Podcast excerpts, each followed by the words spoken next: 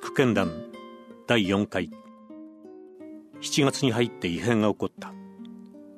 私たちはやっと東京の三鷹村に建築最中の小さい家を見つけることができてそれの完成し次第1ヶ月24円で貸してもらえるように家主と契約の証書を交わしてそろそろ移転の支度を始めた。家ができると家主から速達で通知が来ることになっていたのである。ポチはもちろん捨てていかれることになっていたのである。連れて行ったっていいのに。家内はやはりポチをあまり問題にしていない。どちらでもいいのである。ダメだ。僕は可愛いから養っているんじゃないんだよ。犬に復讐されるのが怖いから仕方なくそっとしておいてやってるのだ。わからんかね。でもちょっとポチが見えなくなるとポチはどこへ行ったろうどこへ行ったろう？と大騒ぎじゃないの。いなくなると一層薄気味が悪いからさ。僕に隠れて密かに同志を救護しているのかもわからない。あいつは僕に軽蔑されていることを知っているんだ。復讐心が強いそうだからな犬は。今こそ絶好の機会であると思っていた。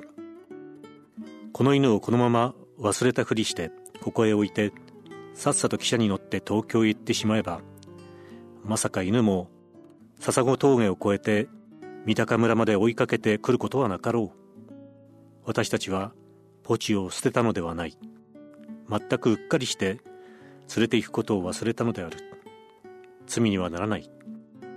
またポチに恨まれる筋合いもない。復讐されるわけはない。大丈夫だろうね置いていっても。飢え死にするようなことはないだろうね。治療のたたりということもあるからね。もともと捨て犬だったんですもの。家内も少し不安になった様子である。ポチはやはり置いていかれることに確定した。するとここに異変が起こった。ポチが皮膚病にやられちゃった。これがまたひどいのである。さすがに形容をはばかるが惨状目を背けしむるものがあったのである。折からの炎熱とともにただならぬ悪臭を放つようになった。今度は家内が参ってしまった。ご近所に悪いわ殺してください。女はこうなると男よりも冷酷で度胸がいい。殺すのか？私はぎょっとした。もう少しの我慢じゃないか。私たちは三鷹の家主からの速達を一心に待っていた。ポチも今はさすがに己の醜い姿を恥じている様子でとかく暗闇の場所を好むようになりたまに玄関の日当たりのいい敷石の上でぐったり寝そべっていることがあっても私がそれを見つけて「わあひでえな」と罵倒すると急いで立ち上がって首を垂れ並行したようにこそこそ縁の下に潜り込んでしまうのである。それでも私が外出する時にはどこからともなく足音忍ばせて出てきて私についてこようとする。こんな化け物みたいなものについてこられてたまるものかとその都度私は黙ってポチを見つめてやる。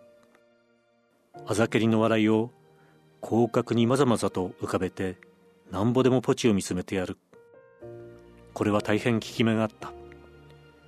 ポチは己の醜い姿にはっと思い当たる様子で首を垂れしおしおどこかへ姿を隠す。三鷹の家主から返事が来た。読んでがっかりした。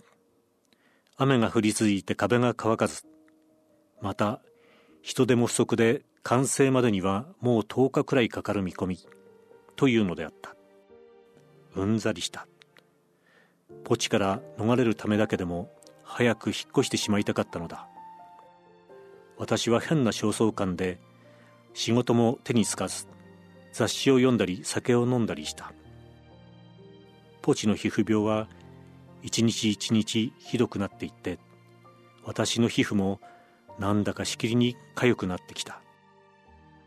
深夜戸外でポチがバタバタバタ痒さに身もだえしている物音に幾度ぞっと刺さられたかわからない。たまらない気がした。いっそ一思いにと凶暴な発作に駆られることもしばしばあった。家主からはさらに20日待てと手紙が来て私のごちゃごちゃの憤懣がたちまち手近のポチに結びついてこいつあるがためにこのように所持円滑に進まないのだ。と何もかも悪いことは皆ポチのせいみたいに考えられ奇妙にポチを呪詛しあるよ私の寝巻きに犬の飲みが伝播されてあることを発見するに及んでついにそれまで耐えに耐えてきた怒りが爆発し私は密かに重大の決意をした。